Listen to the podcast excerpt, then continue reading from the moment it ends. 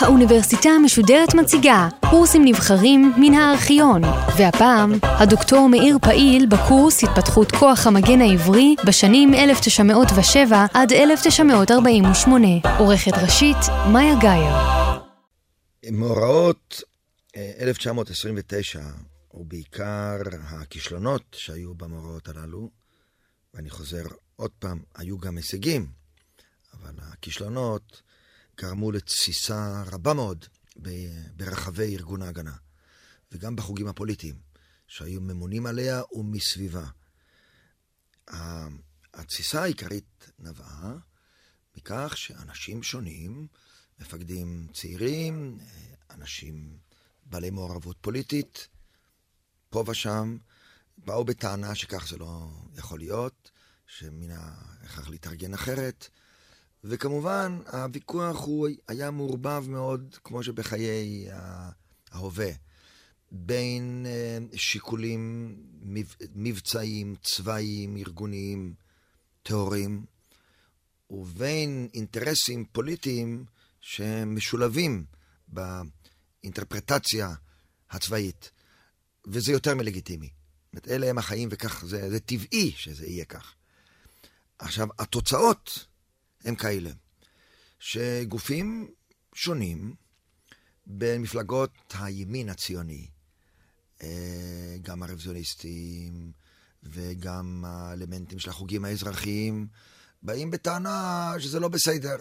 לא יכול להיות כך שיהיה מרכז הגנה כפוף להסתדרות, ואילו במקומות השונים יהיו ועדי הגנה שיש בהם גם נציגים לאחרים, ויש לעשות ראורגניזציה בכל השיטה של המרכז. זה היה השם. ולאחר דין ודברים חריף וחודשים של ויכוחים, ובהתערבות יושב ראש הוועד הלאומי באותם ימים היה פנחס רוטנברג, שהיה מקובל באותו זמן גם על חוגי הימין הציוני, ועדיין במידה מסוימת גם על חוגי השמאל. עוד זכרו לו את הימים שהוא היה סוציאליסט רבולוציונר ברוסיה הצארית, אז הוא עוד נחשב לדמות כלל-לאומית מקובלת על החוגים השונים, בהסכמת ההסתדרות, אבל בהסכמה זמנית. עובר מרכז ארגון ההגנה ממרות ההסתדרות אל מרות הוועד הלאומי. ומוקם מרכז חדש בין חמישה אנשים, זה רוטנברג, שניים, פלוס שניים מההסתדרות ושניים מהימין האזרחי, והוא מרכז זמני חדש להגנה. דווקא חוגי ההסתדרות לא הסתפקו בזה. והטענה שלהם הייתה, הוועד הלאומי לא יכול להיות המרות הפוליטית הבלעדית, אם כבר לא ההסתדרות, ואם רוצים שתהיה מרות פוליטית כוללת, חייב ארגון ההגנה להיות כפוף גם למוסדות ההסתדרות הציונית. הווה אומר, לוועד הפועל הציוני, להנהלה הציונית, באותה תקופה גם תיווצר הנהלת הסוכנות, זאת אומרת, הוסיפו עוד אלמנטים לא ציוניים להנהלה הציונית. זאת אומרת, התביעה היא שעם כפיפות לכלל, לכלל האינטרס הלאומי, זה לא יכול להסתיים בכך שההסתדרות תהיה כפופה רק לוועד הלאומי. לאחר דין ודברים, משא ומתן די מייגע, ב-1931, ובתולדות ארגון ההגנה זה, זה תאריך חשוב מאוד, שנתיים בערך, קצת פחות, לאחר תום מאורעות 1929, בונים לארגון ההגנה מרכז חדש. מקימים מפקדה ארצית, וזה השם שלה, מפקדה ארצית, בת שישה אישי ציבור. בעברית של היום היינו קוראים להם עסקנים, אבל אני חושב שהמילה הנכונה היא אישי ציבור. זאת אומרת, מנהיגים פוליטיים. שלושה נציגי ההסתדרות. רובם אז היו נציגי מפא"י שנוסדה זה עתה. מפא"י זה מפלגת פועלי ארץ ישראל. שלושה נציגים של החוגים האזרחיים. אותם חוגים שעומדים להתלכד ולהיקרא ציונים כלליים.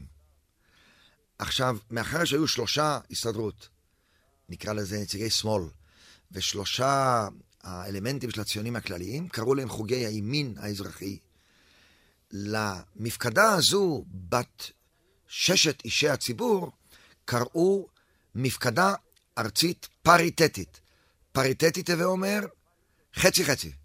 יש פריטי, חצי לשמאל וחצי ל...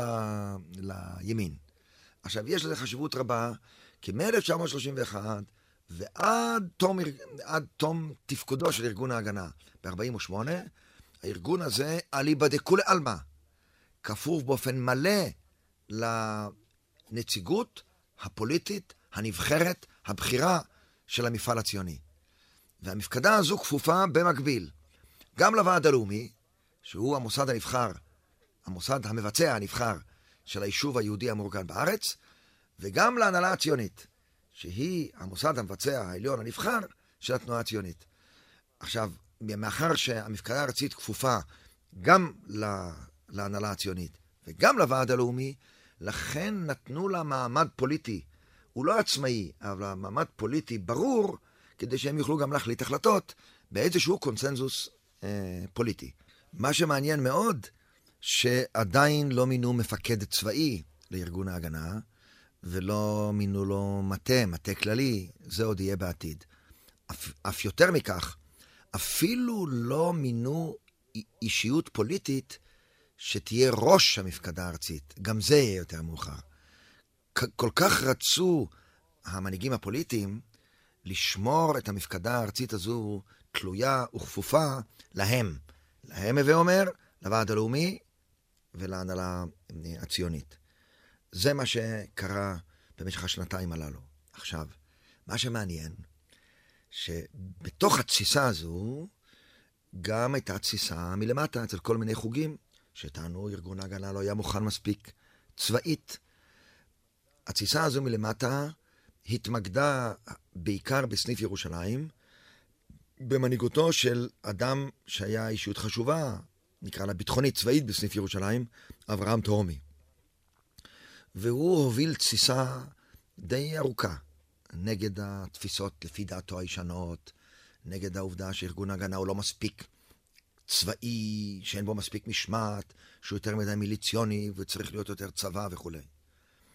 הוא קיבל בקינג, בין אם הוא שם לב לכך, ובין לפעמים כשהוא לא שם לב לכך, מאנשי בית"ר שהיו חברי הגנה, ועם מנהיגות רוויזיוניסטית בארץ ישראל ובחוץ לארץ, שהביטה בעניין רב בתסיסה הזו שהתחוללה בפנים. יש לזה חשיבות למה שאני אומר עכשיו. במהלך השנתיים הללו, בין 29 ו-31, ברגע ההיסטורי הזה, שסוף סוף ארגון ההגנה עובר באופן מלא ממרות ההסתדרות אל מרות המוסדות הלאומיים, ב-1931 במקביל לתהליך הקמת המפקדה הארצית, מחליט אברהם טומי והמקורבים אליו לפרוש מארגון ההגנה. הפרישה הזו היא נעשית כמובן בייסורים, ומשתדלים למנוע ממנו את מחסני הנשק, אבל מי נותן לו מיד גיבוי?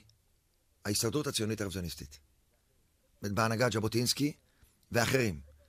וכך קורה שברגע ההיסטורי, שבו יש סימנים לכלל ארציותה של ההגנה, שהיא עוברת ממרות הסתדרותית למרות לאומית, דווקא ברגע הזה, קבוצה שקוראת לעצמה ארגון ב' פורשת מן ההגנה, הם לא הוציאו הרבה אנשים, אבל זה מכה, והיא הצליחה להקים ארגון מקביל בכל הארץ, יותר קטן, כמעט רק בערים ובמושבות, לא ב... כמעט שלא בפריפריה של ההתיישבות העובדת בכלל, בהתחלה הם קראו לעצמם הארגון המקביל, אחר כך קראו לעצמם ארגון, או ההגנה הלאומית, ובסלנג קראו לעצמם ארגון ב'.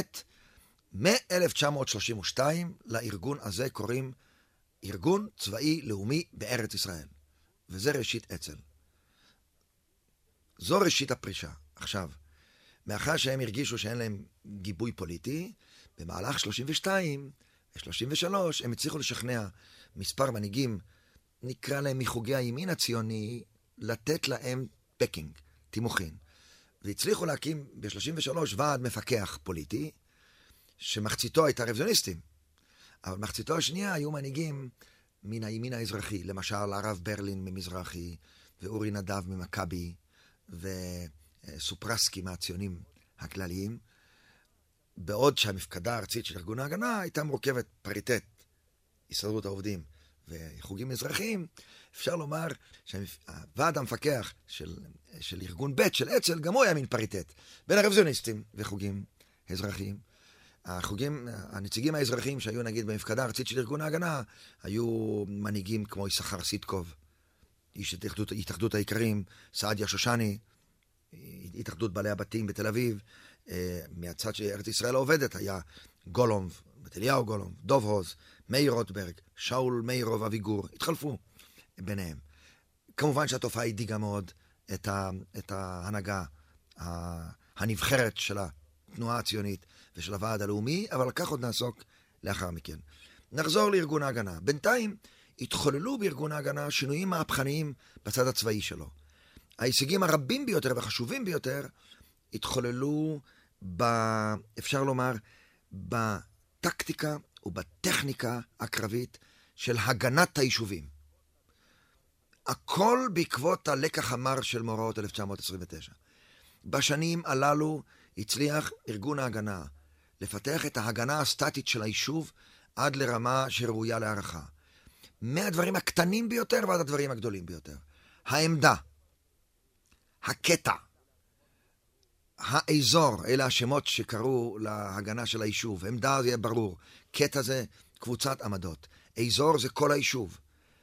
התעלות, הגדרות, התאורה, ההתארגנות של היישוב להגנה, עם עד ירידה לפרטי הפרטים של כל עמדה ועמדה. ארגון פיקוד אה, אזורי, המילה מעז, מפקד אזור, החזקת קבוצת לחימה בתוך כל קיבוץ או מושב או מושבה או קטע שירוצו למלא את החלל ולתקוף נגד. פטרו לוחם קראו לזה, פלם. יש התפתחות מעניינת מאוד, שאנשים העומדים בראש העניין הזה היו אנשי צבא עם ניסיון בעבר. זה יוחנן רטנר מצד אחד, שהוא אחד הפרופסורים הראשונים לארכיטקטורה בטכניון העברי בחיפה, עוד נשמע עליו, וקולונל קיש, שהיה עד אותו זמן ראש המחלקה המדינית של ההסתדרות הציונית, והוא עכשיו נתפנה לעסוק בכך, הוא היה איש חיל ההנדסה הבריטי, והצוות הזה, קיש ורטנר, פיתחו את ההגנה הסטטית בצורה רצינית מאוד, ואפשר לומר שלאחר מאורעות 1929 לא נפל יותר יישוב עברי בהתקפה של, ה, נקרא לזה, העוינות הערבית הלא סדירה המקומית. עד מלחמת העצמאות. מ-29 ועד 48 לא נפלה נקודה עברית בחרב מהתקפות של האויב הלא סדיר הפלסטיני, או אפילו הכלל ערבי הלא פלסטיני. ועוד נחזור למתי תיפול נקודה ראשונה, אבל רק במלחמת העצמאות זה התחולל. אין צל של ספק זה, שזה הישג נכבד. במקביל, כדי לרכז את השיטות, הוקמה ליד המפקדה הארצית מחלקה טכנית. ומי שעוקב רואה שלאט לאט מתקבצות מחלקות שונות ליד המפקדה הארצית, ומי שיש לו עין בוחנת היסטורית רואה, מקימים אלמנטים של מטה כללי עוד בלי רמטכ"ל. זה מחלקה טכנית, זה ועדת קשר מקימים, זה אה, ועדה מרכזת לעזרה ראשונה לנושא שירותים רפואיים אה, מקימים, מחלקת כספים והנהלת חשבונות וכיוצא באלה.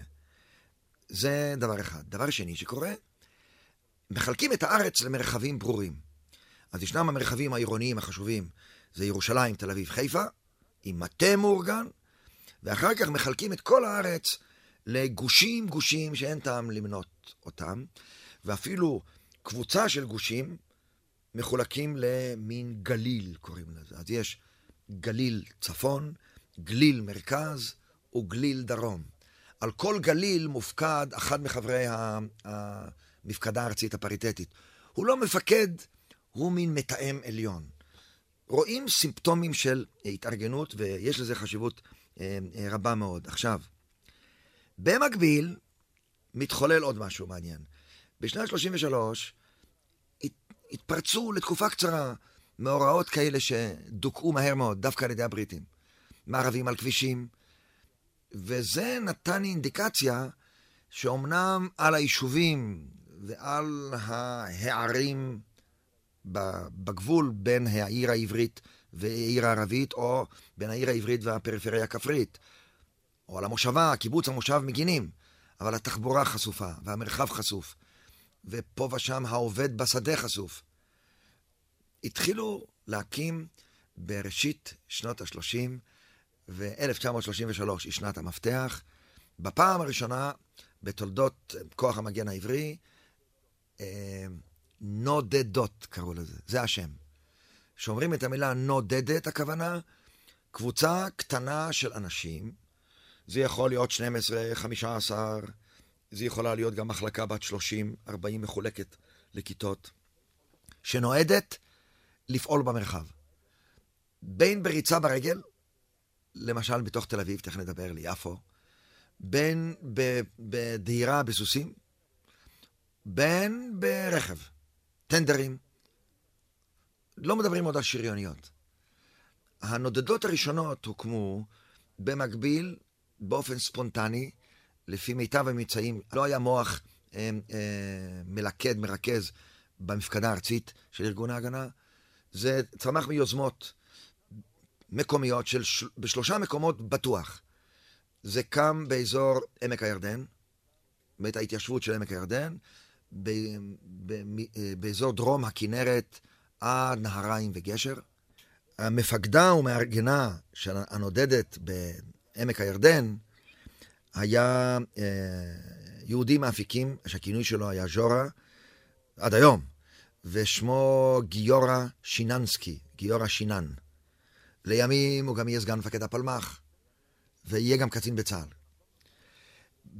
במקום נוסף שהתארגנה נודדת כזו, היה העמק המערבי. ובראשה היה פרסמן מרמת דוד. גם הוא לימים יתגייס לצבא הבריטי, ויגיע לצה"ל, אפילו יהיה קצין משטרה צבאית ראשי בצה"ל. והנודדת השלישית, שהוקמה בביטחון מלא, הייתה באזור תל אביב. בפיקודו של אליהו כהן, גם הוא אה, אה, התפתח בארגון ההגנה, גם הוא התגייס לצבא הבריטי, גם הוא עוד יגיע לצה"ל, והוא אפילו יהיה אלוף בצה"ל. הנודדת הזו, התל אביבית, הייתה יותר גדולה. אם הנודדות הכפריות, השתיים שמניתי קודם, היו בנות 12, 15 לוחמים, ותורגלו לנוע או בסוסים או בטנדר, הנודדת של אליהו כהן, ששינה את שמו לימים בן חור, לבן חור, אה, אה, היא הייתה נודדת שפעלה ברגל. באזור תל אביב, גם כן אפשר היה לארגן לה כלי רכב. והיא מנתה 30-40 איש, מחולקת לכיתות, והחזיקה מעמד אה, אה, זמן מה והתפתחה אה, באזור תל אביב. עכשיו, התפיסה הזו של הקמת נודדות, גם אם לקראת 35 אנחנו נראה שהיא, אה, נגיד, מתנוונת. למה מתנוונת? כשאין צורך בדבר כזה, כשאין פעולות איבה, כשאין מאורעות, כשלא שמים מוקשים, כשלא תוקפים יישובים, כשלא תוקפים עובדים בשדות, בדרך הטבע, כשעוד אין צבא מאורגן ממש, חושבת להנהגה, מה אני צריך, מה אנחנו צריכים את החבר'ה האלה? אה, להחזיק אותם מגויסים, אין לנו כסף. אם הם כבר לא מגויסים, בלאו הכי הם לא בכוננות אה, אה, מלאה.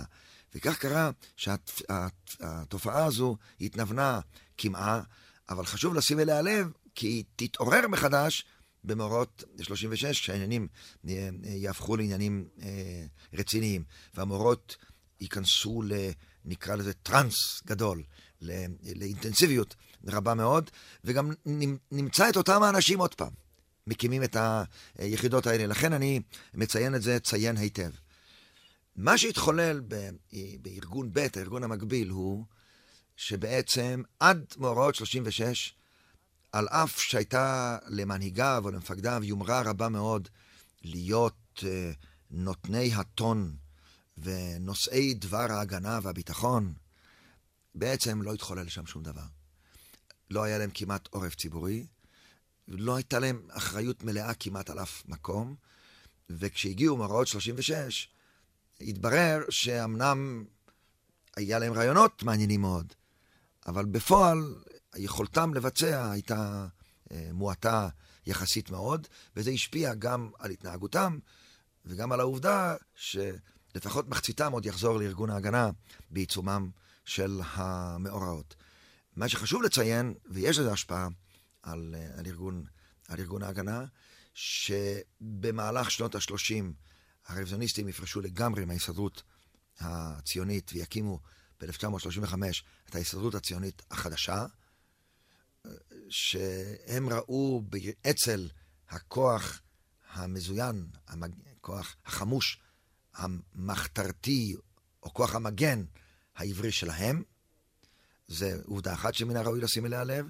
מן הראוי לשים לב לעוד תופעה אחת, שבשנים האלה, אני מזכיר, רצח ארלוזורוב ב-1933, הייתה מתיחות רבה מאוד בין ארץ ישראל העובדת וארץ ישראל הרוויוניסטית, כשהחוגים האזרחיים נמצאו בתווך וחלקם נטו לכאן וחלקם נטו לכאן, זה לא הגיע להתפרצויות אש, אבל חלק מהאינטנסיביות הביטחונית פעל גם לכיוון ההוא, במודע או שלא במודע. אז אם אתה רואה שקמות פלוגות הפועל, והן מאבטחות שביתות, מפגנים או הפגנות של פועלים נגד הבריטים, נגד הרוויזיוניסטים, ולפעמים נגד מעבידים. אתה תראה מהצד השני פלוגות בית"ר, שהם גם נועדו לעבוד, אבל גם נועדו להיכנס לעבוד במקומות שה, שארץ ישראל העובדת מארגנת שם שביתות. והיו מתיחויות די, די רבות, כשמופיעות קבוצות כאלה, שאי אפשר לומר שהן שייכות באופן מלא לכוחות המגן העבריים. לא פלוגות הפועל לארגון ההגנה, ולא פלוגות בית"ר באופן מלא אה, לאצ"ל, אבל בכל מקום הם מאגרים לצרכים ביטחוניים. בין לאיזה שהם אה, התחככויות פנימיות, שמעולם לא הגיעו כמובן לאש בנשק חם, אלא למכות, נקרא לזה, או בידיים, או לפעמים פה ושם עם מקל, או משהו כזה, אבל זה היה, ומרירות התחוללה. במציאות הזו של פרישת הרוויזיוניסטים מהתנועה הציונית, של פרישת ארגון ב' אצ"ל מארגון ההגנה, של ההתפתחות האיטית של ארגון ההגנה והישגיו החשובים לפחות בתחום ההגנה הסטטית, של ראשית צמיחת הנודדות ושקיעתן בשנת 35. ככה, במצב הזה, כשישנה מרירות פוליטית בולטת בין השמאל המאורגן בהסתדרות הכללית של העובדים העברים בארץ ישראל, ובין ההסתדרות הציונית החדשה עם הדומיננטיות הרוויזיוניסטית בית"רית, ברגעים האלה, ההיסטוריים, ב-1936, בעקבות גלי עלייה שהתחילו להגיע מאירופה, בעקבות עליית היטלר לשלטון ב-1933, פורצות מאורעות 1936 ביוזמה ערבית. המאורעות פרצו באפריל. לא משנה פה לומר מה האירועים הקטנים. מקובל אצלנו לחשוב שהאירוע שעל פיו, שבו צריך לקבוע את פריצת המאורעות, זה ה-19 באפריל 1936, שבו אה, עשו, אה, נגיד, מתפרעים ערביים ביפו, פוגרום בכל מיני יהודים מכל הבא ליד ב, אה, ביפו.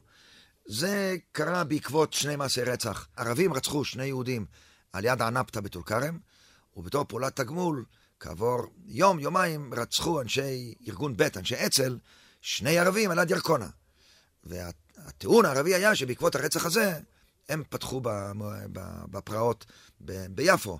אבל המועד של הפרעות האלה הוא המועד שבו נפתחו המאורעות. זאת אומרת, כך במצב, נקרא לזה, ברמת התפתחות זו, הגיע כוח המגן העברי ב-1936 אל המאורעות.